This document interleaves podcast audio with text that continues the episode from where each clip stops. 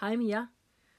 Det her det er en undervisningspodcast omkring besættelsestiden, som øh, jeg har lavet specifikt til jer. Jeg er ikke så vant til at lave podcast, så I må altså lige bære over med mig øh, i forhold til, om jeg kommer til at sige øh mange gange. Det gør jeg helt sikkert. Og hvordan lyden er og så videre. Men jeg gør mit bedste for, at det her kan blive en lærerig podcast. Og det, der ligger en undervisningspodcast, det er, for det første ligger der i det, at det er til jer, så det er specifikt lavet i forhold til det, I, øh, det emne, I er i gang med, og jeres DHO og så videre. Øhm, og for det andet, så ligger der i det, det i det, at øh, jeg vil stille nogle spørgsmål undervejs. Og de her spørgsmål, det er ikke sådan, at I så skal øh, gå, hen og finde en, en notesblok eller jeres computer, og så skrive, øh, og skrive svaren og sende til mig. Nej, det er ikke sådan. Det her det er nogle refleksionsspørgsmål, nogle tænkespørgsmål øh, til jer undervejs. Jeg vil ofte sige, altså øh, om det er, fordi I skal tænke over noget, og så vil jeg for mig ofte også måske lige give en lille, øh, måske lige 30 sekunders musik, hvor I kan tænke over noget. Øhm, og det kan også godt være øh, en, en pause til, at, øh, øh, at I lige kan slå noget op. Så hvis jeg nu giver nogle spørgsmål, nogle forståelsesspørgsmål, kan jeg også give, så øh, kan I efter at have givet det spørgsmål, så kan jeg lige pause øh, podcasten, og så lige tænke over, forstår I, altså kan I svare på de her spørgsmål? I kan eventuelt sige dem højt. Øhm, øh, I kan lige sådan, eller sige dem højt ind i jeres hoved, og så lige sådan tænke højt, øh, kan I, kan I svare på de her spørgsmål? Og øh, hvis I ikke kan, hvis, eller hvis der er noget, I øh, lige har styr på, eller har brug for at få styr på, så kan I jo, ja, netop, som sagt, I kan lige pause den, og så kan I slå nogle ord op. I kan også slå øh, kilderne op. Jeg, jeg bruger, jeg skal nok øh, komme nogle links til, hvad for nogle øh, kilder jeg bruger. Der kan I lige øh, prøve at læse, øh, hvis der er noget i et afsnit, I lige skal have, øh, I, skal, I vil se på selv. Og I kan jo også øh, kontakte mig. Hvis I lytter til den her i timen, så kan I jo, øh, så kan I jo få fat i mig og lige sådan øh, og spørge, øh, hvis der er noget, I slet ikke forstår, eller tænker, lige skal have styr på, så kan I jo også gøre det. Men ellers, det kan også godt være, at I bare kan lytte den helt igennem, og så øh, hurtigt kan svare på spørgsmål, altså igen ind i hovedet, og er helt med, og så kan høre den igennem. Det, det er op til jer, og I kan jo også tage den i bidder, som I vil. Jeg vil forsøge at lægge nogle naturlige pauser ind, øhm, så godt jeg nu kan. Men som sagt, så kommer det altså til at handle om besættelsen, og det kommer også til at handle om historiebrug af besættelsen. Øhm, I øh, 2003 øh, primært, øh, øh, altså der er meget historiebrug i øh, besættelsen, men det vi kommer til at fokusere på i dag, det er øh, Anders von Rasmussens brug af besættelsestiden og øh, øh, syn på samarbejdspolitik i en tale, han kom med i 2003, for det kommer også til at lede op til Irakkrigen og de nyere kriger, som I også øh, skal beskæftige jer med i, den her, i det her forløb. Så derfor, øh, så derfor kommer det, øh, det her øh, afsnit til at have lidt sådan forskellig fokus, men det handler jo alt sammen om besættelsestiden. Så jeg håber, at øh, I vil gøre jer klar, øh, sætte godt til rette, eller... Øh, eller hvis I står og vasker op, så sørg for, at, øh, at I, er klar, I er klar og har, hvad I skal gøre, uanset hvad I laver, mens I lytter til den her podcast, fordi nu går den altså i gang.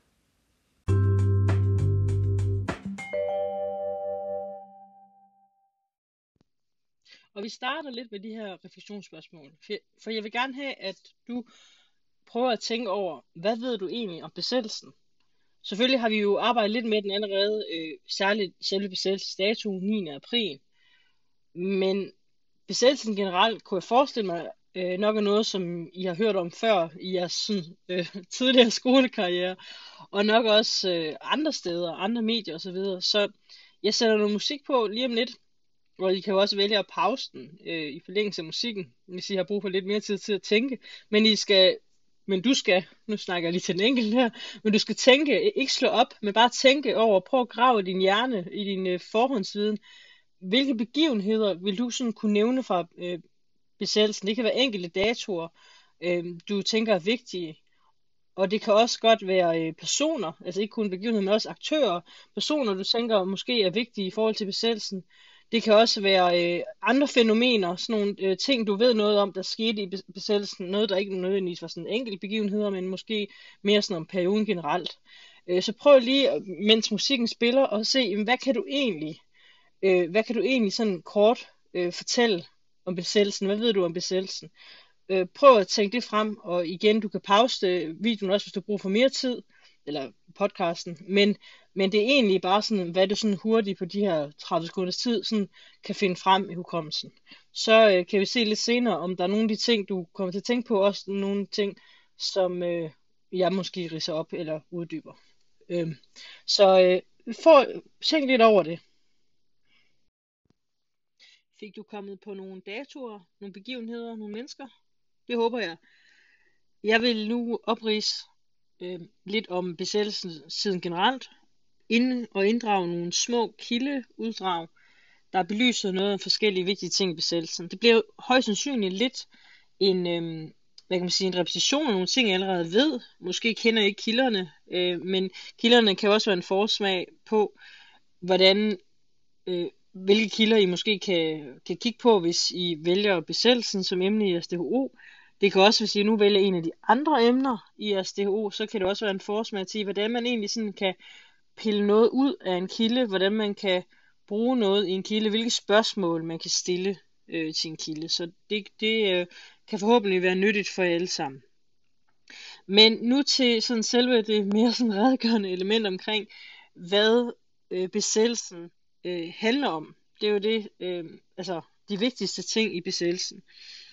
Og øh, jeg regner med, at en af de øh, ting, I måske nævner i forhold til det, det er nok øh, 9. april, som, som jo er selve besættelsesdatoen, som jo lige havde øh, 80 års jubilæum her, øh, ja, øh, det, ja, den 9. april i år selvfølgelig.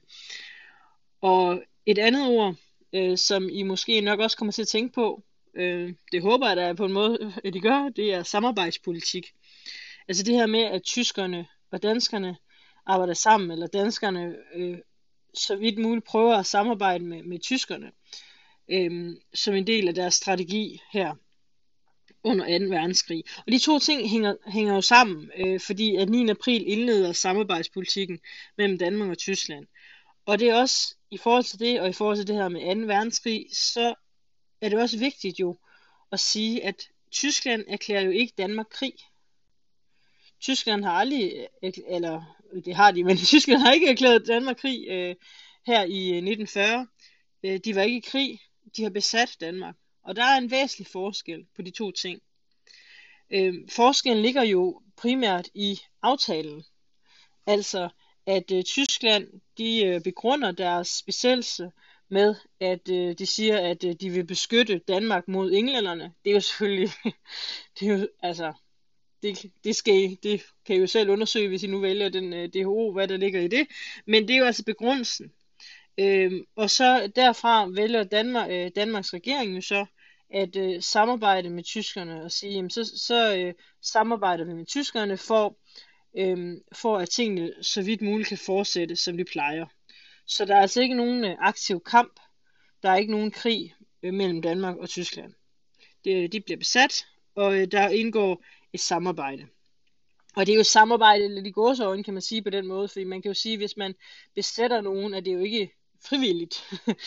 øhm, det, øh, det fra tysk retorik side er det jo sådan, som om, jamen nu samarbejder vi, men det er jo klart, at det er jo Tyskland, der besætter Danmark. Men igen, det er jo en af de ting, jeg, jeg vil ikke gå så meget ind i det her, fordi det er jo noget, I kan undersøge, hvis det er det fokus, I nu vælger i SDHU. Det er også noget, I højst sandsynligt allerede har diskuteret i jeres gruppearbejde sidste gang, eller nærmest sidste gang igen. I forhold til aktører, hvis vi går ind i den, altså mennesker, øhm, og grupper af mennesker, der er vigtige i forhold til samarbejdspolitikken og i forhold til besættelsen i det hele taget, så er det jo klart, at øh, de danske statsminister spiller jo selvfølgelig en rolle. Og der er tre danske statsminister under besættelsen, og de er øh, øh, også ret interessante på den måde, de på den ene side kører meget øh, hvad kan man sige, den samme politik, og på den anden side overhovedet ikke. Øhm, og der er også andre, øh, der, øh, der spiller en rolle. Jeg vil lige først nævne en, der ikke er en statsminister. Øhm, og grund til, at jeg lige vil nævne ham, det er fordi, at han også blev nævnt i jeres gruppearbejde sidst. Det er ham der Munk. Han var udenrigsminister. Øh, øhm, og han er udenrigsminister indtil 1940.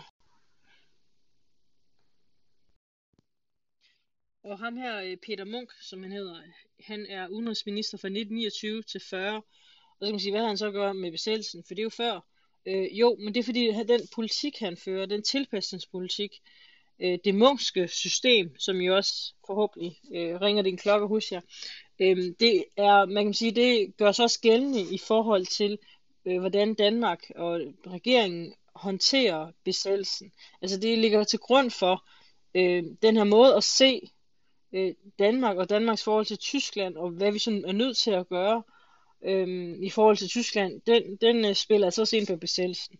Så han er altså udenrigsminister øh, inden besættelsen. Så øh, statsminister nu, lovede jeg, altså at vi snakker statsminister. Øh, statsminister øh, under besættelsen, det må jeg gerne lige råbe højt nu, fordi det burde I måske kunne huske. Han starter, fornavn starter med T, efternavn med et S, bare råb det. det er Torvald Stavning. I kender ham måske for de plakater med Stavning eller Kaos. Øhm, og øh, Torvald Stavning, han er, øh, statsminister, han er en, den længst siden statsminister, vi nogensinde øh, har haft. Øhm, og han, øh, han sidder blandt andet også med, med Munk øh, som udenrigsminister. Der, Munk er udenrigsminister fra 1929 til 1940, og der er Stavning altså også statsminister. Øhm, og det er altså Stavning, der øh, vælger at, øh, at gå ind i den her øh, samarbejdspolitik med tyskerne. Øh, det her har altså også øh, bred øh, opbakning for for Folketinget. De laver den her samlingsregering, det vil sige, at de er politikerne sammen, øh, sammen siger, dengang Danmark blev besat, så siger de, nå okay, nu går vi sammen. Altså nu, nu er der ikke noget partipolitisk, der skal skille os ad. Vi store partier her, vi går sammen og laver en regering sammen. Øh, fordi vi ligesom er i, i krise, kan man sige. Øhm, så det er, det er altså ham, der er statsminister. Ham, der øh, følger efter, øh, ved, øh, øh, da, da Stavning han, øh, han dør. Han, øh, han hedder Bul, og øh, Wilhelm Bul, og øh, han øh, kører også, øh, altså ja, lidt samme, øh, lidt, øh, lidt, altså samme samarbejdspolitik. Han er faktisk, øh, altså der, der er forskellige ting at tage, tage fat i her, blandt andet noget, jeg lige vil øh, give lige uddrag af senere øh, der hedder antisabotage-talen, men, øh, men han kører altså primært den her samme øh, øh, øh, politik. Og så er den næste statsminister, vi får, øh, han hedder øh, Scavenius. Og øh, Scavenius, øh, han, han er så også udenrigs, udenrigsminister først, og, øh, og han er nok en af den mest, den mest øh, omstridte figurer øh, i øh, samarbejdspolitikken, i hvert fald af danske sådan, politikere, fordi at han fører det, man primært måske vil kalde en aktiv tilpasningspolitik, en aktiv samarbejdspolitik.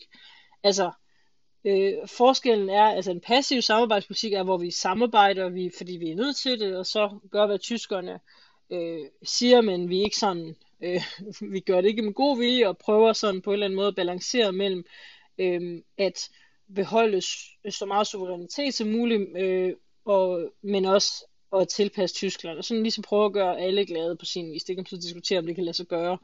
Øh, men Scavenius, i hvert fald højere, især i eftertiden, er blevet kritiseret for at være mere aktiv tilpassende over for Tyskland og gå mere med på, ty- øh, på tyskernes øh, øh, præmisser. Og her er Willem Bull altså øh, også, selvom at han er også er, hvad, hvad man sige, øh, går ind for samarbejdspolitikken, så er han øh, øh, så er han øh, tit uenig med Scavenius, så der er jo nogle flere øh, ting der, og, og det er altså også ting, man kan undersøge i sin DU, hvis, det, hvis, det, hvis man er interesseret i det. Øh, for der er sådan en splid der med, hvor langt skal man gå for at tilpasse sig tyskerne. Øh, men øh, det er altså Scavenius. Og så, øh, han er, øh, han er stats, øh, statsminister indtil, øh, det må være øh, 43, fordi der sker nemlig øh, det i 43, Øhm, altså det er en af de vigtige datoer, som hvis ikke allerede øh, var en dato, I tænkte på, da jeg fandt tænkt vigtige begivenheder.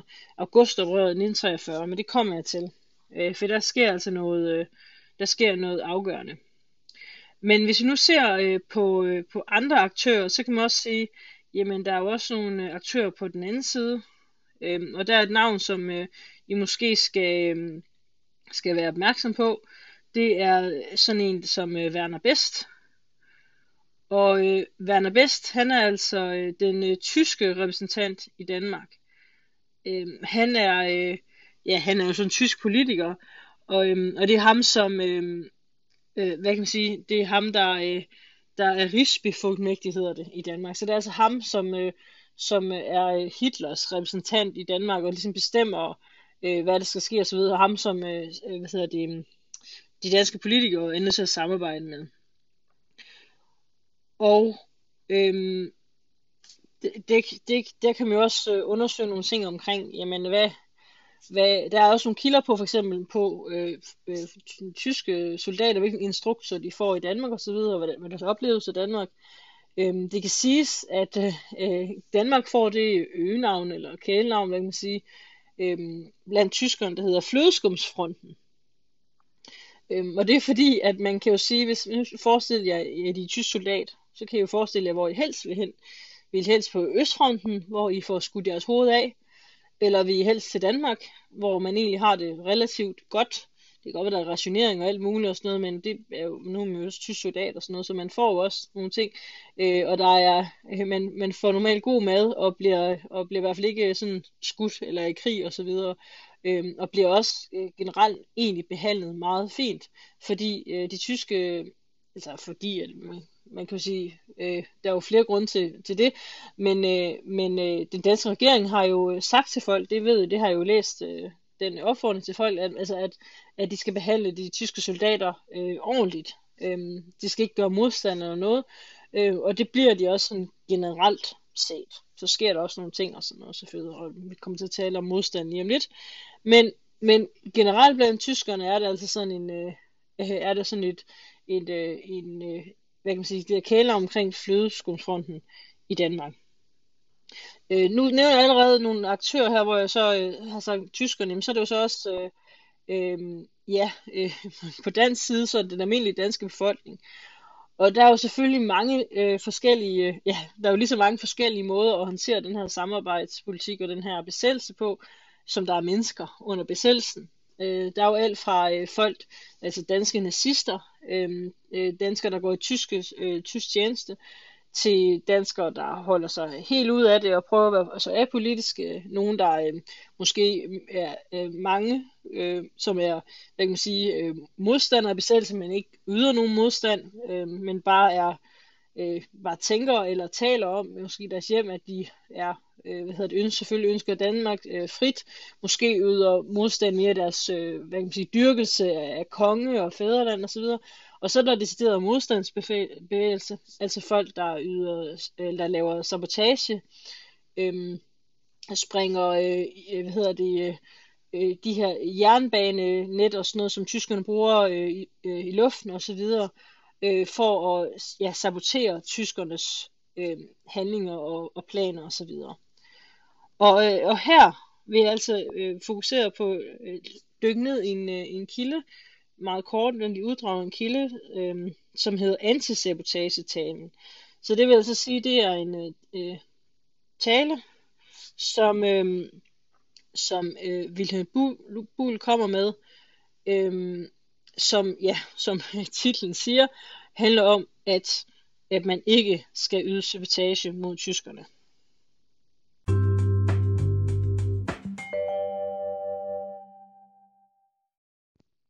Jeg vil nu dykke lidt nærmere ned i uh, Wilhelm Bulls, altså statsministerens antisabotagetale, og den blev holdt den 2. september 1942. Baggrunden for den her tale, øh, det er en radiotale, og øh, det er en appel om at stoppe sabotagen, altså sige til folk, det danske folk, I skal ikke lave sabotage mod den tyske besættelsesmagt, og I skal også hjælpe politiet med at opklare sabotagen. Og baggrunden er, at modstandsbevægelsen øh, i løbet af sommeren 1942 er begyndt at foretage forskellige øh, større sabotageaktioner, og besættelsesmagten, altså med Werner Best og så videre, øh, de siger altså til den danske regering, at den her sabotage skal stoppes, og de lægger pres på i forhold til regeringen, Øhm, og de øh, så også tvivl omkring øh, øh, den her regerings, øh, altså de danske myndigheders evne og lyst til at stoppe sabotagen. De siger, hey, hvorfor gør I ikke noget ved det? Jeg troede, vi havde ligesom havde gang i samarbejde her. Og, øhm, og for ligesom at beholde den her samarbejdspolitik, så er det altså vigtigt for regeringens side, at øhm, øh, altså, hvis de gerne vil beholde samarbejdspolitikken, så er de også nødt til at adressere sabotagen. Det, der er jo selvfølgelig dilemma her. Øh, det kan I jo selv undersøge, hvad, hvad dilemmaet består i. I kan jo også godt nok selv regne ud, hvor i dilemmaet står. øh, hvem det er, man skal gøre tilfreds osv. Men altså, jeg vil læse øh, et lille uddrag øh, af talen her fra talens start.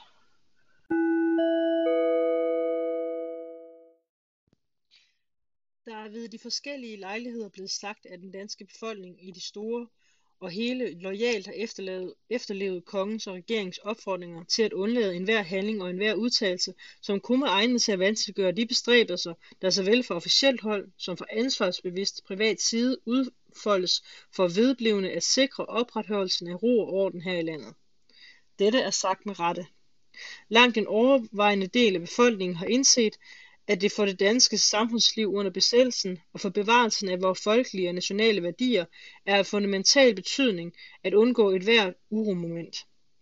Og befolkningens gennemgående korrekte holdning har det også været den afgørende forudsætning for, at forholdene her i landet har kunnet få lov til at udvikle sig efter den linje, der blev lagt fast den 9. april 1940, og som har sit udgangspunkt i de den øh, gang fra tysk side givende tilsavn. Der er imidlertid forekommet undtagelsestilfælde, hvor danske i uforstand har foretaget sig handlinger eller i ord og skrift er fremkommet med udtalelser, som er i strid med den politik, regeringen fører, og de anskuelser, der er det besindige flertal af befolkningen næres med hensyn til den holdning, vi bør indtage under de herskende forhold. Til trods for, at der i forskellige sådan tilfælde er grebet alvorligt ind fra statsmagtens side, forekommer det dog stadigvæk, at ubesindige elementer er på færre og foretager sig handlinger, som er egnet til at forstyrre ro og orden, og dermed, dermed volde vandet vanskeligheder. Der er navnlig i den senere tid forekommet nogle tilfælde af sabotage over for den tyske værnemagt her i landet, og det er disse beklagelige tilfælde, som giver mig anledning til her at sige nogle alvorlige ord til eftertanke. Sabotage i den forstand, der her taler om, er ødelæggelse eller beskadelse af værdier, som direkte eller indirekte er af krigsmæssig betydning for en krigsførende part. Så sabotage regnes derfor ikke blot ødelæggelse eller beskadelse af egentlig krigsmateriale, men også ulovlige handlinger, som tilsigt, tilsigter en forstyrrelse af trafikmidler og af forsyninger fra de offentlige værker og lignende, eller som går ud på en forringelse af det civile livs produktionsmidler eller senegørelse af samfundsvigtige frembringelser inden for en krigsførende parts interesse. Sabotage er en af de alvorligste forbrydelser, der kan begås mod et krigsførende land, og i almindelighed kendes der for sådanne forbrydelser i de krigsførende lande kun én straf, nemlig dødsstraf. Det vil sikkert være almindeligt bekendt, at selv handlinger, der til sydlandet er forholdsvis uskyldige, og som, hvis de forekom i fredstid, kun ville, øh, kun ville blive belagt med ringe straf som tingsbeskadelse, under krigstid i de krigsførende lande bliver betragtet ud fra synspunktet sabotage, og som følge deraf for gerningsmanden medfører den ubundhørlige konsekvens, at han må bøde med livet. Danmark er ikke et krigsførende land, og vi har med hensyn til retsplejen i sager om forbrydelser mod den tyske værnemagt hidtil kunne opretholde den ordning, at disse sager pådømmes ved dansk domstol, uanset at vores nugældende lovgivning ikke hjemler straf af samme strenghed som tysk militærstraffelov. Men, man må ikke glemme, men det må ikke glemmes, at Danmark med den geografiske beliggenhed, hvor land nu engang har, og den stilling, vi for tiden befinder os i, at Tyskland må betragtes som en forbindelseled i den tyske front mod vest, og at Tysklands interesse i bekæmpelsen af forbrydelser mod værnemagten derfor principielt bliver den samme her som i de øvrige lande og områder, der er under tysk militær kontrol. Og endvidere må det ikke glemmes, at det først og fremmest er en dansk statsinteresse at undgå sabotagehandlinger, og det være sig mod trafikmidler, offentlige forsyningsindretninger etc., eller mod den tyske værnemagts materiel. Direkte eller indirekte er det vort eget land, der kommer til at lide mest under følgerne af sådanne handlinger. Den danske regering føler derfor et stort ansvar med hensyn til bekæmpelsen af sabotage og lignende forbrydelser, og ud fra dette ansvar ville det med rette kunne bebrejdes mig, der som ikke talte ganske åben om de her omhandlede meget alvorlige spørgsmål. Det siger sig selv, at regeringen stadig med den yderste strenghed vil forfølge sabotage og anden forbrydelse mod den tyske værnemagt med de i vores lovgivning øh, hjemlede midler, og der vil fra politiets side blive sat ind med al kraft på løsning af de opgaver, disse sager frembøder. Til opretholdelse af ro og orden må for regeringen stå som en første pligt under varetagelse af vores lands interesser i denne situation. Ja.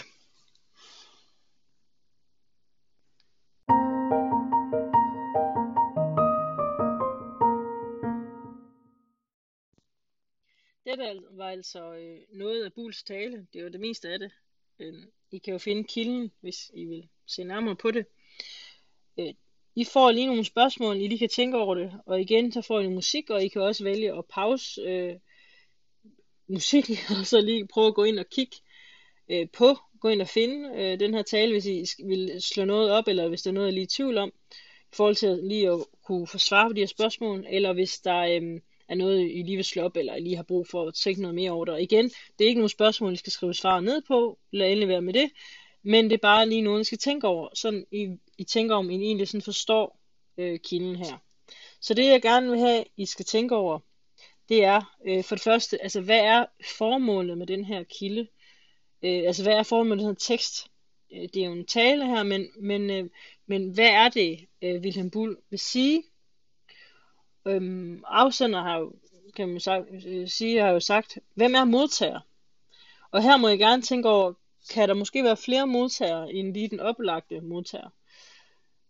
Ja, øh, måske lidt ledende spørgsmål, men, men stadigvæk.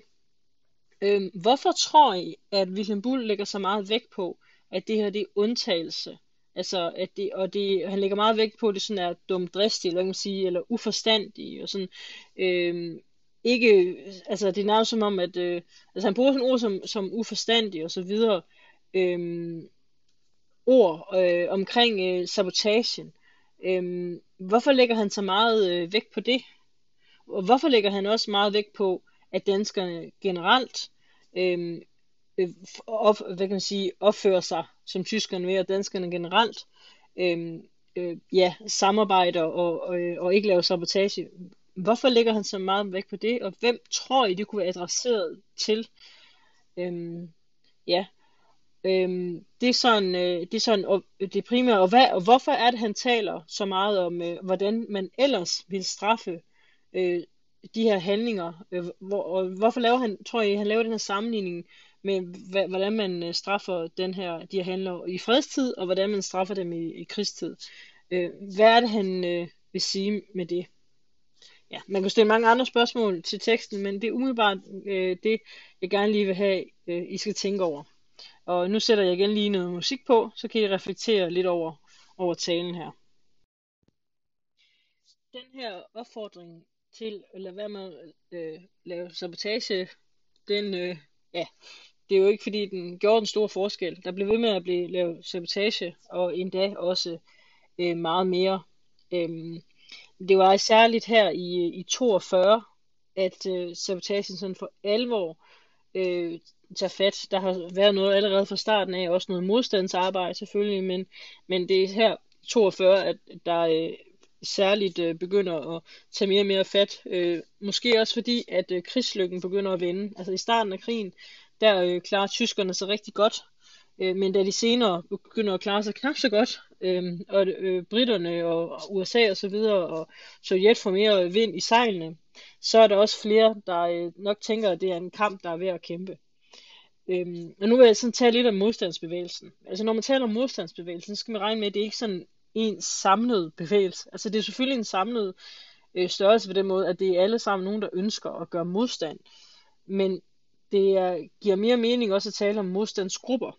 Øh, der er jo alle mulige forskellige grupper, Øhm, og de her grupper er for det første placeret forskellige steder i landet. Der er øh, nogle i Aalborg, øh, Churchill-klubben, øh, eller Churchill-gruppen kalder man også nogle gange. Der er nogle i København, der er, der er øh, Hvidsten-gruppen, øh, der er øh, ja, foregår omkring Hvidsten Kro og, øh, Kro og så videre. Øhm, de, de er jo mange forskellige steder i landet. Øhm, de er jo, har også forskellige politiske standpunkt. Øhm, nogle af dem de er kommunistiske, det er der flere af dem, der, øh, øh der, der er. Øh, eller øh, primært en egentlig, BOPA, der er kommunistisk. Øh, så er der nogen, der er øh, øh borgerlige, øh, og så er der nogen, der er, øh, øh, hvad hedder man sige, øh, ja, egentlig ikke som sådan har en øh, politisk øh, observant, øh, måske mere sådan, øh, øh, ja, øh, andre årsager, men der er så forskellige, øh, de, er, de er så meget forskellige i deres øh, øh, altså hvorfor de vælger at gøre modstand. Altså det kan være fordi for ligesom at øh, beskytte Danmark, øh, sådan nationalistisk synspunkt, det kan også være fordi de øh, altså er på grund af politisk uenighed, hvis nu er kommunist, øh, og ligesom øh, vil kæmpe mod nazismen osv. Øh, der er også meget stor forskel på, hvornår de er aktive. Om det er nogen, der starter øh, fra starten af øh, 1940, eller det er nogen, der kommer i gang lidt senere, øh, i 1942 for eksempel, eller i 43 eller senere. Øhm, der er også øh, forskel på, hvad for nogle slags sabotage de gør. Om det er sådan noget med udgivelse af blade, og for eksempel, sådan ligesom Bopa, de udgiver mange illegale blade og sådan noget øh, om det er sådan mindre sabotage, øh, om de laver likvideringer, altså stikkerlikvideringer. Det vil sige, stikker er jo nogen, der stikker. Det vil sige nogen, der øh, fortæller til den tyske øh, værnemagt, øh, at de og de, de modstandsfolk, det er jo det, er det der, man kalder en stikker. Øh, de øh, stikkerlikvideren, det er altså, at man skyder en stikker, eller slår en stikker ihjel. Øhm, det er der nogen, der gør, andre der ikke gør, osv. Altså der er meget forskel på, hvilken slags modstand, der er tale om. Øhm, og, øh, og der er altså forskellige, der er mange forskellige grupper, øh, de kendte, øh, for eksempel Boba, Bopa, som jeg har nævnt, der er Churchill, øh, gruppen Holger Danske er også en anden kendt gruppe, Hvidsten-gruppen har jeg nok også hørt om, fordi jeg har lavet en, en film om dem. Øh, så der er altså mange forskellige grupper, og det er ikke fordi, de som sådan øh, arbejder sammen. Øh, nogle af dem har måske haft noget kontakt øh, til hinanden og sådan og noget overlap, men det er ikke, det er ikke sådan en samlet bevægelse, særligt ikke øh, til at starte med. Øhm, og igen, de har jo heller ikke nødvendigvis samme formål, jo, og slet ikke samme metoder osv. osv. Øh, det, det er altså ret vigtigt at huske på, når man snakker om modstandsbevægelsen. Og, øhm, og den her øh, modstandsbevægelse, øh, som sagt, så er det, øh, så er det her, øh, der sker her i, i sådan midten af krigen, at, øh, at der tager det for alvor øh, fat øh, med sabotage osv., også øh, øh, også led af, at det går bedre for, øh, for de allierede magter, altså det vil sige øh, for britterne, USA og Rus, øh, hvad hedder det, Sovjetunionen, øh, end det gør for Tyskland her i øh, her omkring øh, 42. Øh, og øh, så,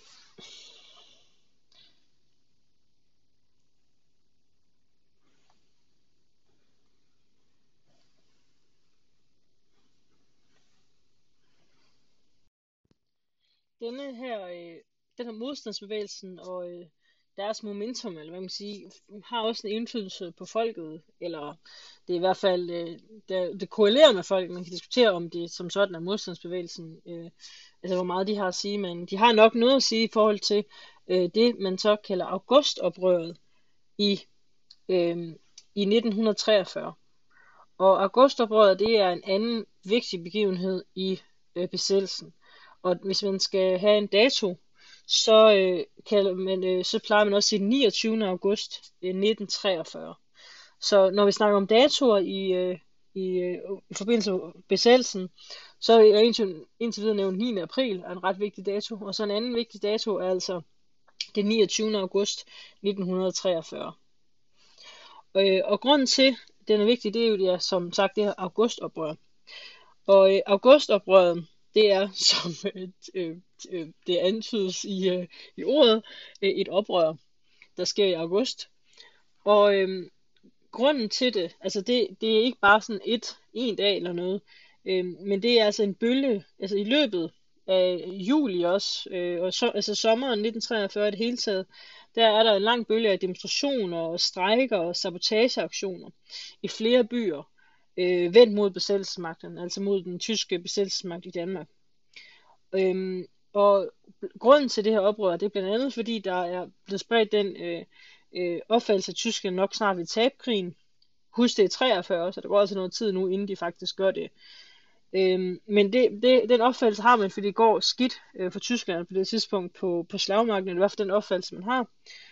Og så derudover, så er det også modstandsbevægelsen, de forsøger også at få staten stopper for øh, den her øh, samarbejdspolitik. Øhm, så de er altså også øh, en del af det.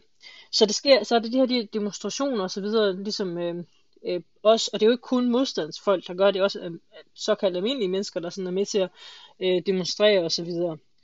Øhm, og øh, det er jo et problem for den danske regering i forhold til, at øh, det illustrerer jo, at de ikke kan opretholde ro og orden i landet. Altså de har jo en aftale med tyskerne om, at de samarbejder og ikke forstyrrer dem og ikke laver sabotage, og nu kommer der de her demonstrationer. Øhm, og øh, den tyske regering, de, øh, de sender så et ultimatum også til, øh, til den danske regering, for de vil jo selvfølgelig ikke øh, have, at, øh, at, hvad hedder det, at øh, danskerne øh, laver oprør og så videre. Øh, så de, øh, de laver en, øh, de sætter et ultimatum om, at det her skal de altså stoppe øjeblikkeligt. Øhm, og det bliver så, det ender med, det fører, øh, øh, altså i sidste ende bliver det sådan, at øh, samarbejdspolitikken falder. Altså det vil sige, at, øh, øh, at regeringen, øh, de går af, øh, og øh, fordi at øh, tyskerne, de stiller så nogle, nogle krav til regeringen, øh, blandt andet dødsstraf og sabotage osv., og, og det kan den danske regering ikke imødekomme, og så holder det simpelthen op med at fungere i 1943, og så går de simpelthen af. Så samarbejdspolitikken bryder sig sammen her i 1943. Så nogle gange, når man snakker om øh, besættelsen, så skal man sige, at i Danmark er den fra 40 til 45, og man kan jo så også godt rykke den lidt længere, hvis man tager Bornholm med, men den kommer vi til lige om lidt. Øhm, øh, men det er så en anden besættelse. Anyways, 40 til 45, men samarbejdspolitikken plejer man at tale om, at det er fra 40 til 43, fordi den ligesom aktivt sådan egentlig bryder sammen på det her tidspunkt. Så, øhm, så den her, øh, det her augustoprør er altså ret vigtigt i forståelsen af besættelsestiden. Her vil jeg lige kort, meget meget kort, lige sige et lille uddrag af den her instruks til den danske regering øh, fra den tyske, øh, altså det tyske ultimatum, det øh, den øh, besættelsesmagten siger til den danske regering, at de. Jeg vil ikke øh, læse det hele, men bare lige komme med nogle øh, få øh, uddrag. Der er sådan, øh, jeg tror, som jeg husker det, er der øh, seks punkter, og så der, øh, og derefter et punkt omkring straf og så videre. Jeg vil lige pille på punkter ud og fortælle, øh, altså læse højt øh, lidt fra, fra den.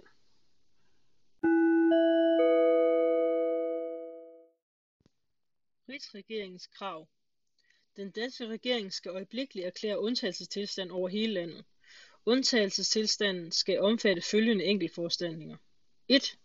Forbud mod, at mere end fem personer samles offentligt. 2. Forbud mod enhver strejke og mod enhver understøttelse af strejkende. 3. Forbud mod enhver forsamling i lukket rum eller under åben himmel. Forbud mod at betræde gaderne mellem 20.30 og 5.30. Lukning af restauranter kl. 19.30.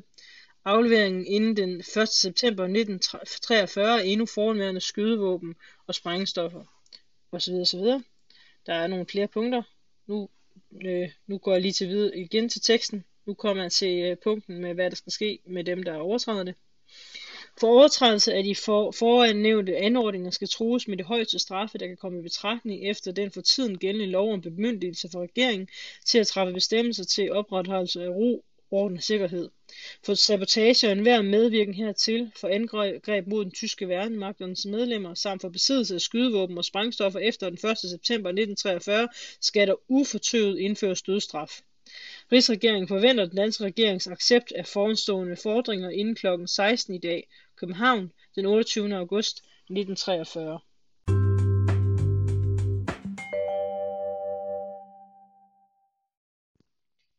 Og så kommer der lige et par spørgsmål til den her kilde, eller lige det her lille uddrag af den her kilde. Den er ikke meget længere end det, jeg læste op i øvrigt.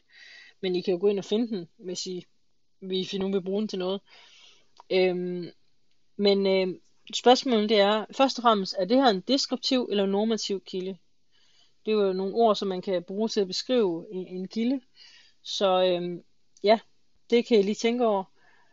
Så øh, kan jeg også øh, tænke over øh, det andet spørgsmål, det er, hvad kan man bruge den her kilde til? Hvad kan den øh, sige noget om? Øh, hvad, hvad kan man, øh, ja, hvad vil, hvad man, vil man kunne bruge den her øh, kilde til? Så det var altså øh, den her, øh, den her, øh, det her ultimatum, der blev stillet med augustoprøret, og jeg fortsætter lige om lidt øh, omkring øh, besættelsen, og nu nærmer vi os jo befrielsen hvis I er interesseret omkring det her med, med jødespørgsmål i Danmark, øhm, så, øh, så er der altså også flere kilder til det. Blandt andet selve øh, instruksen til den her øh, øh jød, såkaldte jødeaktion, øh, der så skulle ske i oktober øh, 43. Men også øh, øh, det, der hedder øh, biskoppernes hyrdebrev. Det vil sige, øhm, øh et hyrdebrev, det er sådan, ja, hvor man sådan fort- ønsker noget, fortæller om noget, man men, men gerne vil. Øhm, det er øh, danske biskopper, der skriver om den danske kirkes stilling til jødespørgsmålet.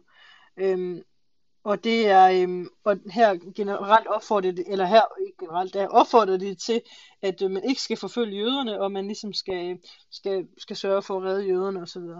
Øhm, så der er altså flere kilder til det, hvis I nu er interesseret i netop den vinkel af, øh, af spørgsmålet. Og igen, så, så viser den her besættelse, altså der er jo mange forskellige vinkler på, hvad man kan vælge at fokusere på. Øhm, så i jeres analyse, der kan I jo øhm, udvælge en kilde, og en kilde kan jo også være et billede for eksempel, og sådan noget. det behøver jo ikke at være en tekst, men, øhm, men I kan udvælge en kilde, som I så også skal passe sammen med den kilde, som I vælger fra den side, eller helst. Øh, Øh, eller i hvert fald kan jo perspektivere, perspektivere sig som lignes. Der skal være en fokus måske, der er til fælles. Men I kan altså vælge mange forskellige fokuspunkter, øh, for der er jo mange forskellige øh, fokusområder i det her område. Men det var altså øh, lige en lille opsamling på det her med augustoprøret, konsekvenserne og, øh, og redningsaktionen af jøderne. Nu sagde jeg lige, at vi snart kommer til befrielsen, og det gør vi også på det snart, men der er jo lige to år endnu, øhm, fordi vi er stadigvæk i 43 i øh, august. Og der sker selvfølgelig nogle direkte konsekvenser efter det, øh, som jeg lige vil fortælle noget om, for det er jo klart, at øh, hvis man laver oprør, øh, som de gør her i Danmark, i, i flere øh, af de store byer osv., så, videre, jamen, så bliver der selvfølgelig nogle konsekvenser af det. Øh, fra den side bliver konsekvensen jo, at den danske regering går af. Det er jo ligesom øh, det, der også øh, handler om, at de vil ikke gå ind for øh, det tyske ultimatum, så den danske regering går af. Hvem styrer så, kan man sige? Jamen, så, kalder, så øh, overtager det, der hedder nogle gange, man kalder, man nogle gange kalder de, departementstyret. Altså det vil sige, inden, i, hvis I forestiller inde i Folketinget, ikke, så er der nogle forskellige departementer og nogle embedsmænd osv., som arbejder under øh, ministerne. Øh, og så er det egentlig dem, der reelt øh, set har styret. Men vi har ikke nogen politikere, der sådan ligesom, der er ikke nogen regering mere. I hvert fald ikke officielt, ikke nogen officiel regering mere på det her tidspunkt. Øhm, men de er der jo stadigvæk. Øh, det, det, det er bare departementet, der tager over og sådan noget. Og der er også mange ting, der egentlig fortsætter som før. Blandt andet øhm, landbrugseksport øh, til Tyskland og det økonomiske samarbejde. Sådan noget, det fortsætter sådan set, som det plejer.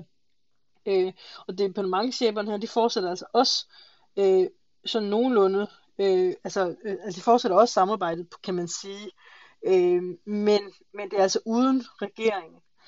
Og, øh, og der sker jo også, klart nu selvfølgelig nogle handlinger fra, øh, fra tysk side, og fra Werner Best øh, side, øh, fordi øh, at da Danmark øh, så ligesom ikke vil gå med til at lave den her undtagelsestilstand, det her ultimatum, jamen så øh, sætter tysk, øh, den tyske besættelsesmagt øh, selv ind og laver den her øh, ultimatum, øh, eller vrøvl, øh, den her undtagelsestilstand. Det vil sige, øh, at, de, øh, øh at de laver en militær undtagelsestilstand, og de øh, øh 29. august 1943 om morgenen afvæbner øh, det danske militær under kampe, og der er 23 danske soldater, der dør, fem tyske. Øhm, de synker en del af flåden, Øhm, og, og sådan, øh, ja, generelt går ind og overtager mil- militæret og så videre, øh, og ind og overtager øh, styringen øh, i, højere, i højere grad. Øhm, og hvad hedder det, øh, og det er ikke det eneste, der sker. For man kan sige, indtil, indtil da har samarbejdspolitikken jo gjort, altså der har jo været nogle forskellige grunde til samarbejdspolitikken, men øh, det, øh, i forhold til befolkningen, så har samarbejdspolitikken indtil da øh, også øh, skærmet den jødiske befolkning. I mange andre steder, hvor at, øh, Tyskland har besat et land, der har de haft jødeaktioner, det vil sige, de har ligesom samlet landets jøder øh, og sendt dem i koncentrationslejre osv. Men øh, det har de ikke gjort i Danmark, fordi de har haft den her samarbejdspolitik, og øh, ty, øh, den tyske besættelsesmagt er godt klar over, at øh, nazisterne har godt været klar over, at, øh, at danskerne altså ikke vil godtage, at man ligesom samlede deres øh, øh, øh jøder ind her i, i starten af besættelsen, så derfor øh, vil man ikke, øh, det vil man ikke acceptere, og så kan man jo ikke opretholde den her samarbejdspolitik. Men nu er samarbejdspolitikken jo brudt sammen. Øh, så derfor øh, så Werner Best, han øh, besluttede sig for øh, med aftale med det nazistiske styre, så at, at nu kan man øh, godt sætte en jødeaktion i gang. Det får øh, regeringen så, eller hvad kan man sige, øh, dem der styrer landet på det her tidspunkt, diplomatchefer og så videre, de, de får et præg om det, øh, at, at det her det vil ske, og det bliver altså lækket ud i, i landet, og så sker der jo øh, det øh, i Danmark, at at det, det første øh, stor del, øh, hvad hedder det, øh, en stor del, jeg tror det bliver, nu går lige tilbage, jeg tror det bliver lækket til danske socialdemokrater faktisk, men Øh, altså, så det bliver altid lækket til, til nogen, øh, at det her kommer til at ske, og så kommer det, det bliver det øh, sat en øh, stor redningsaktion i gang, der handler om at øh, sejle jøderne over Øresund til Sverige. hvis Sverige er jo neutrale på det tidspunkt. Øh, og det sker faktisk sådan, at øh, det er at over 7.000 øh, jøder øh, og jødiske familier osv., øh, altså 7.000, over 7.000 jøder bliver faktisk reddet. Øh, 500 bliver desværre pågrebet og sendt til tyske lejre, hvor 52 så desværre omkommer. Men, øh, men langt størstedelen af de danske jøder øh, overlever altså øh, og bliver kommer i sikkerhed under den her øh, øh, hvad hedder det, redningsaktion, øh, som jo blandt andet er, øh, altså de bliver sejlet over af fiskere, øh, øh, som øh, der, der smuler dem over i deres øh, fiskerbåde og så øh, der er også nogle ting der, og det er ikke altid, de gjorde det helt gratis, og, der, det, og så videre, så videre. Øhm, men, men, øh, men det er altså, den her redningsaktion er, er også, mener man, øh, i hvert fald er også tolkningen sit, at det er en af de grunde til, at øh, Danmark, selvom de har samarbejdet med Tyskland, altså regeringen har samarbejdet med Tyskland i øh, tre år, øh, eller altså i, i samarbejde under, øh, hvad hedder det, under besættelsen, at så man, man ikke ser øh, Danmark som en decideret samarbejdspartner, øh, blandt andet på grund af augustoprøret, øh, men også fordi, at, øh, at øh, den her øh, redningsaktion af jøderne øh, kommer i gang, øh, og så modstandsbevægelsen selvfølgelig i det hele taget. Så det er altså en, også en del af fortællingen bagefter omkring øh, den danske modstand og den danske øh, Øh, folkesjæl og, og så videre og så videre. Hvad der sker under besættelsen, det er altså også den her øh, redning af langt størstedelen af de danske jøder. Og nu kommer vi til befrielsen. Eller det vil sige, der sker selvfølgelig klart, der sker noget efter, øh, der augustoprøret og de umiddelbare konsekvenser efter og sådan noget indtil befrielsen. Men, øh, men det næste punkt, og den næste vigtige dato, det er befrielsen.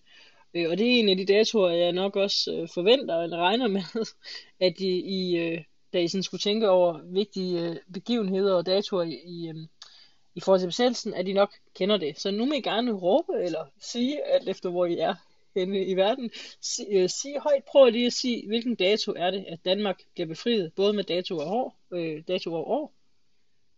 Ja, har du sagt det? Har du råbt det? Har, er der nogen i din, din familie eller noget, der kigger på dig og tænker, hvorfor siger du lige pludselig 4. Øhm, maj øh, eller 5. maj øh, 1945? Og det kan også godt være, at du siger øh, 5. April 1946, men det kommer vi til. Men altså, den, du siger højst sandsynligt øh, øh enten 4. eller 5. maj i 1945. Øhm, og grunden til, at man siger 4. og 5. maj, man sætter jo lys i vinduerne 4. maj, øhm, det er fordi, at, at øh, det der, at øh, at frihedsbudskabet øh, øh, kommer, fredsbudskabet, det der i radioen, øh, BBC, øh, øh, hvad hedder det, kommer med beskeden om, at de danske tropper trækker sig ud, så det er 4. maj, der sådan er der, hvor Danmark bliver befriet. Men det er 5. maj, der er en altså sådan officielle dato, fordi det, at man siger, at det, det sker fra kl. 8 om morgenen 5. maj. Så man, det, i kalender og så videre, så altså det, der er det 5. maj en officielle dato, men man fejrer det jo øhm, normalt 4. maj. Det vil jeg også, hvis I øh, lægger mærke til, hvis I har set fjernsyn nu her de her dage, der har jo været jubilæum, øh, 75 års jubilæum for øh, befrielsen, og hvis I nu skal have øh, i DHO om befrielsen, så vil jeg anbefale, at I måske ser det show. Øh, øh, hvad hedder, altså hvis I nu vælger besættelsen som emne i, i jeres DHO, så, øh, så er det i hvert fald et eksempel på historiebrug, øh, der kunne måske være interessant for jer at se. Og den siger også noget om besættelsen generelt. Øh, I hvert fald, der, der var både program på TV2 og på DR. Jeg kan i hvert fald anbefale det på DR, for det har jeg set. Det er jo lidt tidsspor. det er bare for at sige, at der fejrer man, det, det bliver sendt 4. maj. Øh, så det siger noget. Øhm, så, øh, og I har nok måske set nogle, øh, øh hvad hedder det, nogle små klip, øh, normalt uden lyd, men stadig klip og set billeder fra den dag, og der er jo normalt fest i gaderne. Meget kendt billede er det her lukket på grund af glæde, at man lukkede butikker og så videre, og der er simpelthen øh, flag og fester, folk har studenterhuer på, ikke fordi de var blevet studenter på det tidspunkt, men fordi at, at studenterhuer jo, øh, altså for gymnasiet jo normalt er røde og hvide, Øhm, det var de jo også. På det her tidspunkt, øh, primært, så, så, så fejrede man, altså, så det er jo ligesom det danske flag, så tog man dem på for ligesom at, at fejre, og der var sådan en fest i gaden og så videre. Det er jo selvfølgelig det umiddelbart store billede af det, men der er også nogle nuancer med her i forhold til befrielsen. Nogle det måske var knap så fedt for. Øh, og der er øh, to, øh, der er lige vigtigt at nævne. Øh, og den ene, nu starter lige med, det er Bornholm. For nu sagde jeg, at øh, 5. april 1946, hvis der er nogen af jer, der øh, skulle sige det, det, det er øh, nok ikke så tit, at man siger det, men så kunne det være det, fordi at der er nogen af jer, der har Bornholmsk familie.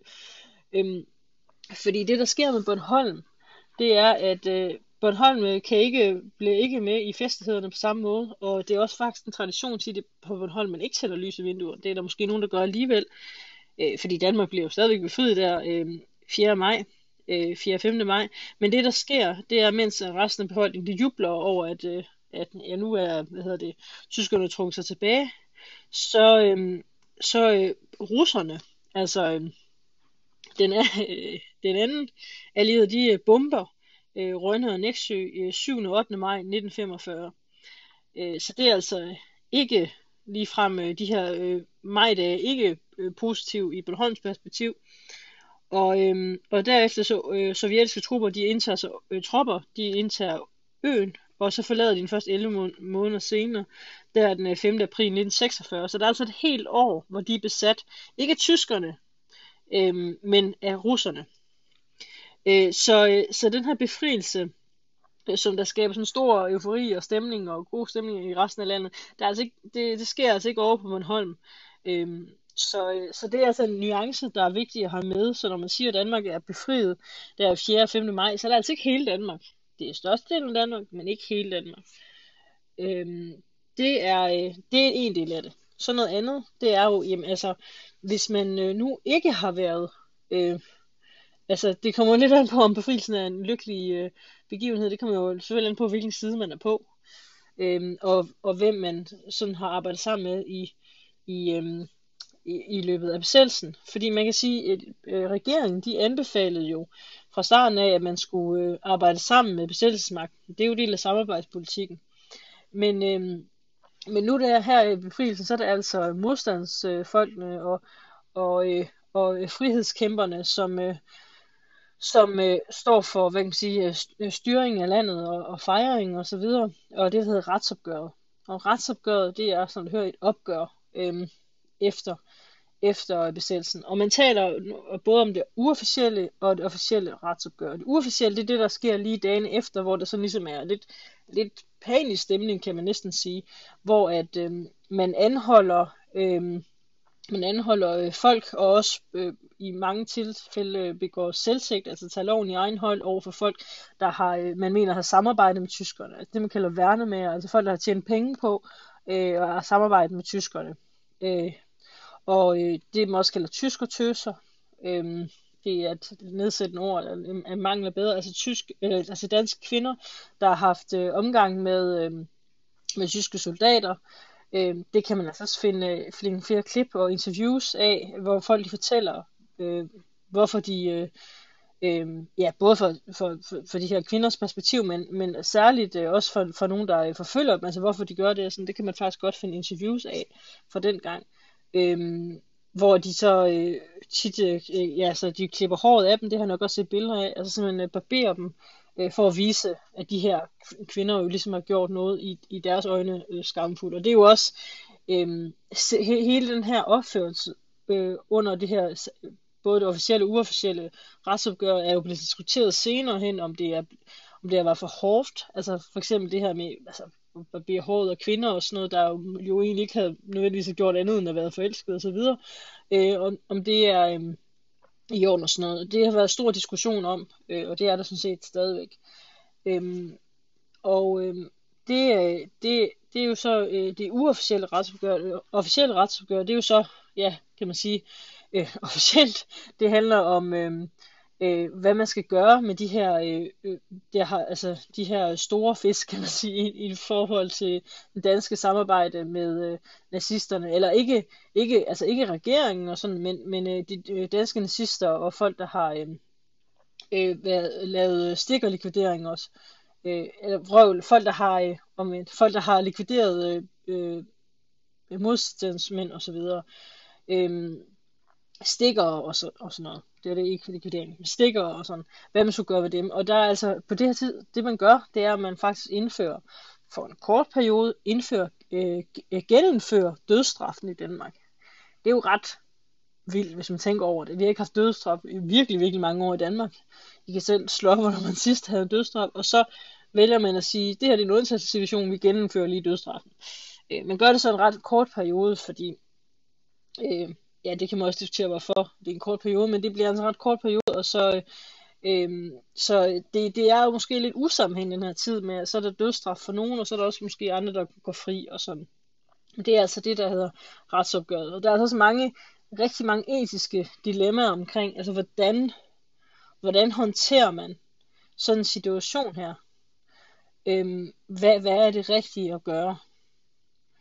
Øhm, så der er altså mange spørgsmål her som, øh, som, øh, som selvfølgelig er kommet op til overfladen dengang, og også nu, øh, mange år senere.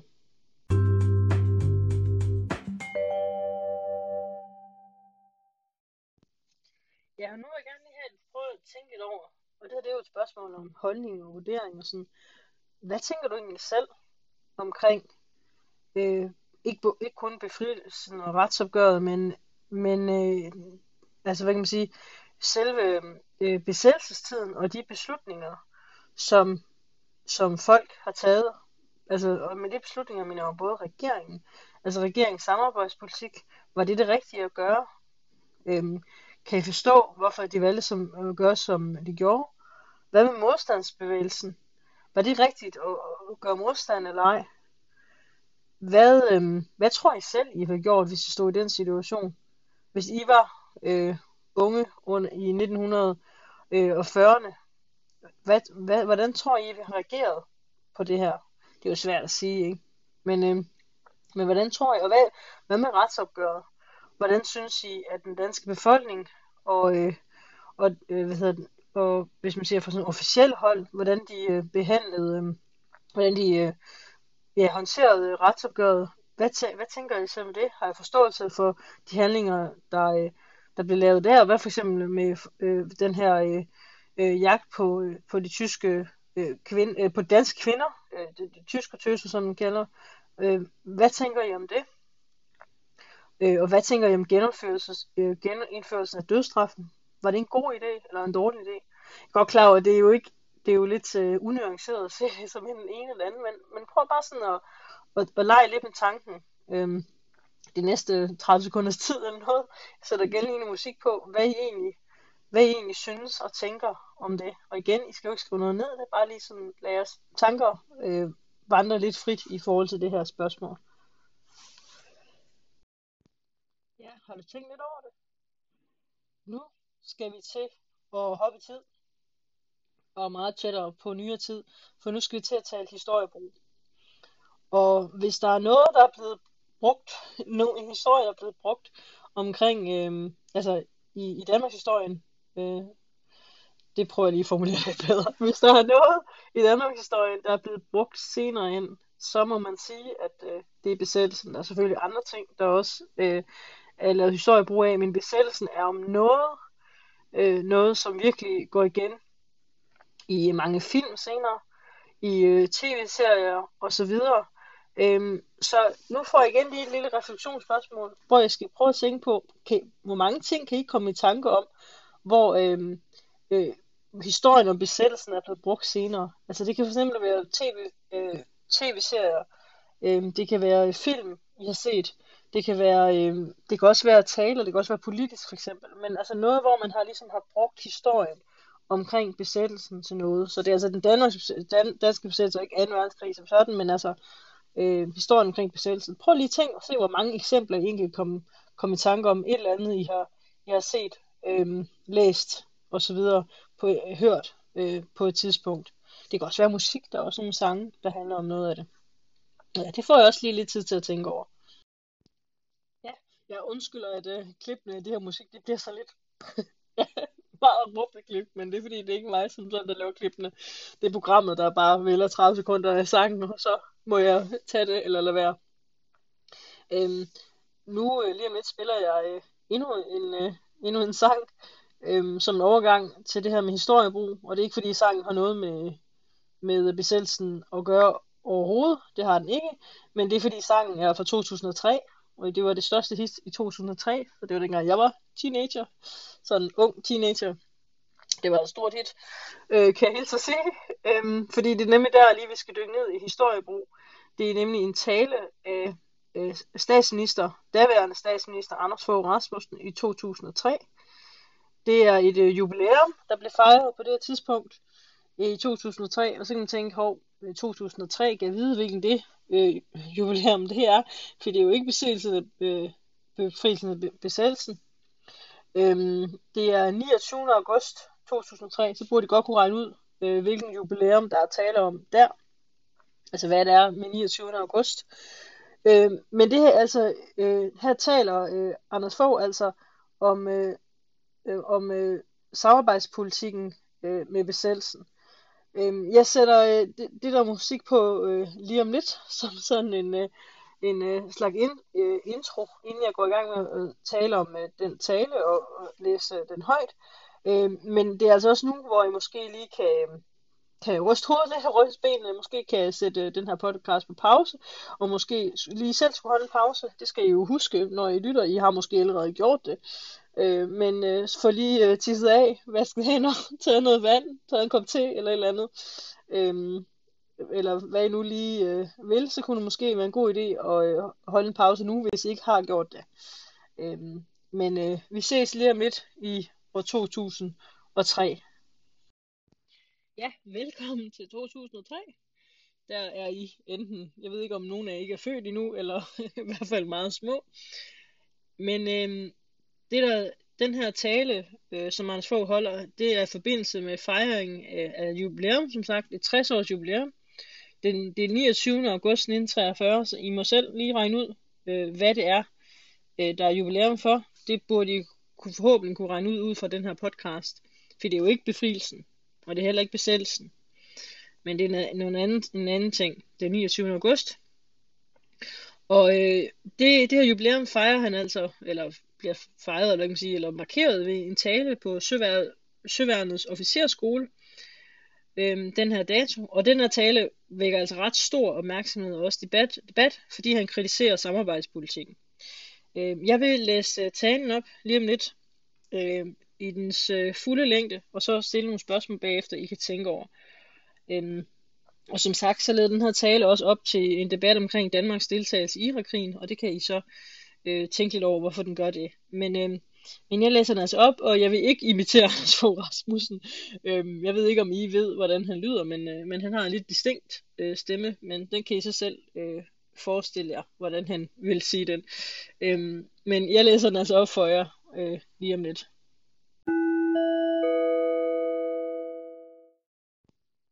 Her kommer talen. Mine damer og herrer, den 29. august 1943 er en dato, vi bør huske og være stolte af. Den dag blev Danmarks ære reddet. Den danske regering stoppede langt om længe samarbejdet med den tyske besættelsesmagt og gik af. Efter godt tre års samarbejde med tyskerne blev der endelig rene linjer. Det var heller ikke en dag for tidligt. Datoen den 29. august 1943 er også en stolt mærkedag i søværnets historie. Den dag angreb tyske enheder alle danske militære installationer. Klokken 4 om morgenen ankom de tyske enheder her til Holmen. De danske og søofficerer vidste, at der var risiko for, at tyskerne ville forsøge at tage kontrollen med flåden. De havde forinden besluttet, at de i så fald skulle søge neutralt svensk territorium, eller, hvis det der var umuligt, øh, sænke skibene, så de ikke faldt i tyske hænder. Det lykkedes at få sænket langt hovedparten af den danske flåde, og nogle af de enheder, der var sig til søs, nåede til Sverige. Begivenheden i Danmark blev bemærket hos de allierede. Der er ingen tvivl om, at sænkningen af flåden bidrog til at forbedre Danmarks omdømme hos dem. Det var ikke regeringens, folketingets og det etablerede Danmarks fortjeneste, at samarbejdet med tyskerne ophørte. Tværtimod havde det officielle Danmark fra starten af Danmarks besættelse den 9. april lydigt rettet sig efter tyskerne, samarbejdet på alle niveauer og opfordrede befolkningen til at gøre det samme. Ved sin tiltrædelse som udenrigsminister i 1940 erklærede Erik Scavenius, at de store tyske sejre havde slået verden med forbavselse og beundring. Han fandt, at Danmark nu skulle finde sin plads i et nødvendigt og gensidigt aktivt samarbejde med tyskerne. Ikke nok med, at Danmarks politiske ledelse besluttede at følge en passiv øh, tilpasningspolitik i forhold til tyskerne. Den daværende regering valgte bevidst og åbenlyst en aktiv politik over for besættelsesmagten i det håb, at noget af suveræniteten ville blive respekteret. Ny historisk forskning afslører, at der tilmeldt var taget om en meget aktiv tilpasningspolitik. Mange var overbevist om tysk sejr. Både politikere, embedsmænd og organisationer begyndte at forberede Danmark, Danmarks plads i det nye nazistisk dominerede Europa. Centralt placerede embedsmænd syslede med planer om at omdanne dansk økonomi efter nazistisk planøkonomisk mønster. Hovedargumentet for samarbejdspolitikken var, at al dansk modstand mod den tyske overmagt var nytteløs. Ved at samarbejde med besættelsesmagten blev Danmark og den danske befolkning skånet for de fleste af krigens rædsler. Og det lykkedes. Danskerne slap for de værste ødelæggelser. Landbrug og industri tjente på krigen. Så ud fra et sådan gustent overlæg vil nogen måske kalde samarbejdspolitikken nødvendig, klog og hensigtsmæssig. Men det er en meget farlig tankegang. Hvis alle havde tænkt som de danske samarbejdspolitikere, ville Hitler med stor, øh, øh ville Hitler med stor sandsynlighed have vundet krigen, og Europa var blevet nazistisk. Men britterne og senere amerikanerne og russerne tænkte heldigvis ikke som den danske elite. De kæmpede en kamp på liv og død mod nazisterne og sikrede derved vor frihed. I sidste ende var det befolkningens voksende utilfredshed med samarbejdspolitikken og modige modstandsfolks indsats, som tvang regeringen til at opgive samarbejdet med tyskerne. Det skal vi være glade for og stolte af. Vi skylder en tak til de modstandsfolk, som gennem sabotage mod tyskerne og samarbejde med de allierede trodsede samarbejdspolitikerne og sikrede i, den sidste, og sikrede i sidste ende Danmark en plads på den rigtige side i kampen mod nazisterne. Nu skal man naturligvis være forsigtig med at fælde dommer over fortiden på nutidens præmisser. I dag ved vi, at nazisterne tabte krigen efter at USA og Sovjetunionen blev inddraget i 1941, og derfor fremstår den, den aktive danske tilpasningspolitik som fejlagtig og forkastelig. Hvis det var blevet fortsat til krigens ende, ville Danmark have fremstået som tysk lydstat og partner. I historiens lys ville det have været en katastrofe. Men tog det sig anderledes ud ved krigens start? Hvis nu tyskerne havde sejret, ville Danmark så ikke have profiteret af at tilpasse sig den tyske dominante tide? Sådan tænkte mange. Det forekommer dog naivt at tro, at Hitler ville have taget særlig hensyn til Danmark i tilfælde af en tysk sejr. Der var der også højt placerede embedsmænd, som allerede fra krigens start tog afstand fra disse naive forestillinger. Danmarks uafhængige gesandt i Washington øh, Henrik Kaufmann og legationsråd Vincent Stensen Let ved danske gesandtskab i Berlin anså fra starten tilpasningspolitikken for at være naiv og fejlagtig. De advarede om, at Danmark aldrig ville få indrømmelse af nazisterne, hverken på det ene eller andet punkt, fordi det var selve den demokratiske retsstat, nazisterne ville til livs. Nazisterne accepterede kun én form for system, det nationalsocialistiske. Der var ikke plads til særbehandling i hvad Hitler kaldede småstatsskrammet. Selv bedømt på datidens præmisser forekommer den danske politik naiv, og det er stærkt forkasteligt, at den politiske elite i Danmark i den grad førte ikke blot neutralitets, men aktiv, tilpa- aktiv tilpasningspolitik. I kampen mellem demokrati og diktatur kan man ikke stå neutralt. Man må tage stilling for demokratiet og mod diktaturet. Det er på dette punkt, at den aktive tilpasningspolitik udgjorde et politisk og moralsk svigt. Alt for ofte i historiens løb har vi danskere blot sejlet under bekvemmelighedsflag og lavet andre slås for vores frihed og fred. Læresætningen fra 29. august 1943 er, at hvis man mener noget alvorligt med, vor, med vores værdier, med frihed, demokrati og menneskerettigheder, så må vi også selv yde et aktivt bidrag til at forsvare dem. Også imod svære odds. Selv når der skal træffes upopulære og farlige beslutninger. Lad os ære vores landsmænds indsats i modstandsbevægelsen og forsvaret for frihed og demokrati. Tak. Og det er altså Anders Fogs Rasmussens tale øh, til Søværet den 29. august øh, 2003.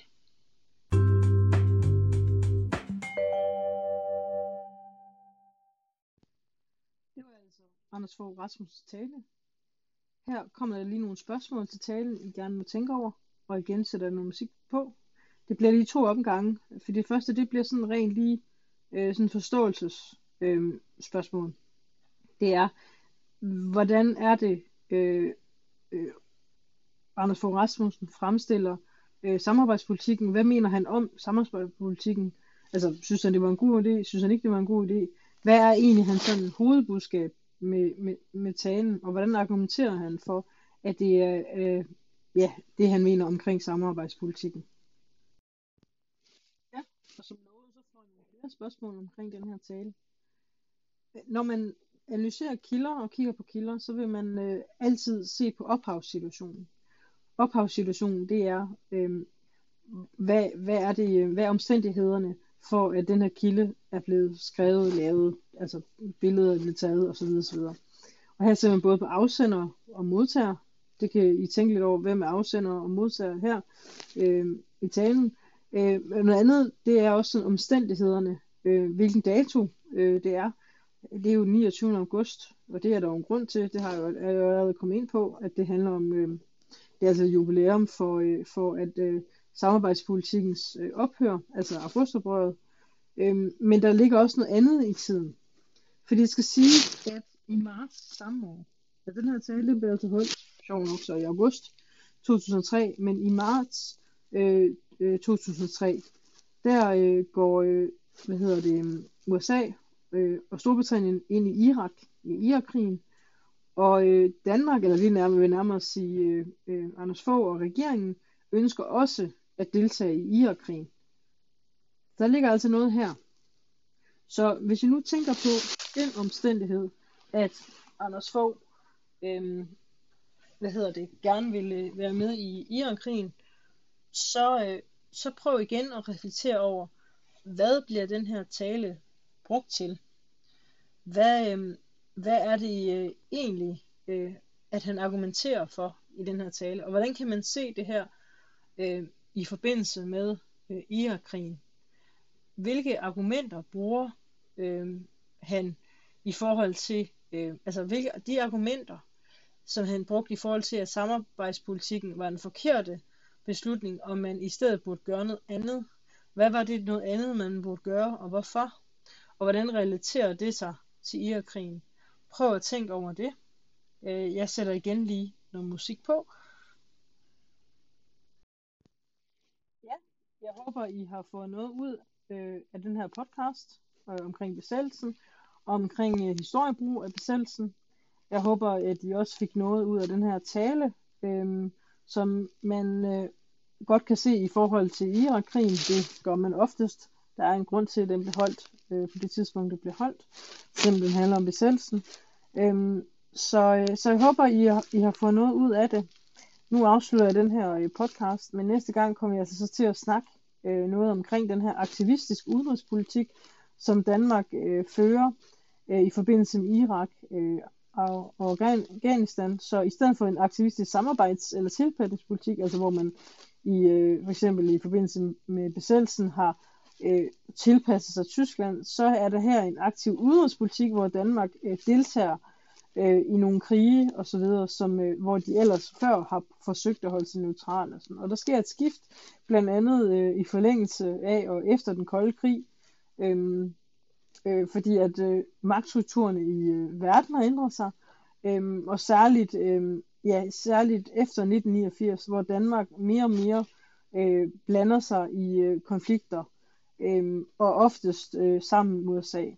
Men altså, de blander sig øh, blandt andet, eller hjælper til, eller jeg vil sige, deltager i, øh, de, øh, øh i Balkankrigene, altså krigen i Bosnien øh, i 90'erne, og så i øh, Irak og Afghanistan-krigen senere, som i, og særligt Irak og Afghanistan, altså i samarbejde med, med USA. Og det kommer vi ind på næste gang. Så det her, det, bliver, det var altså sådan lidt en bro mellem de to.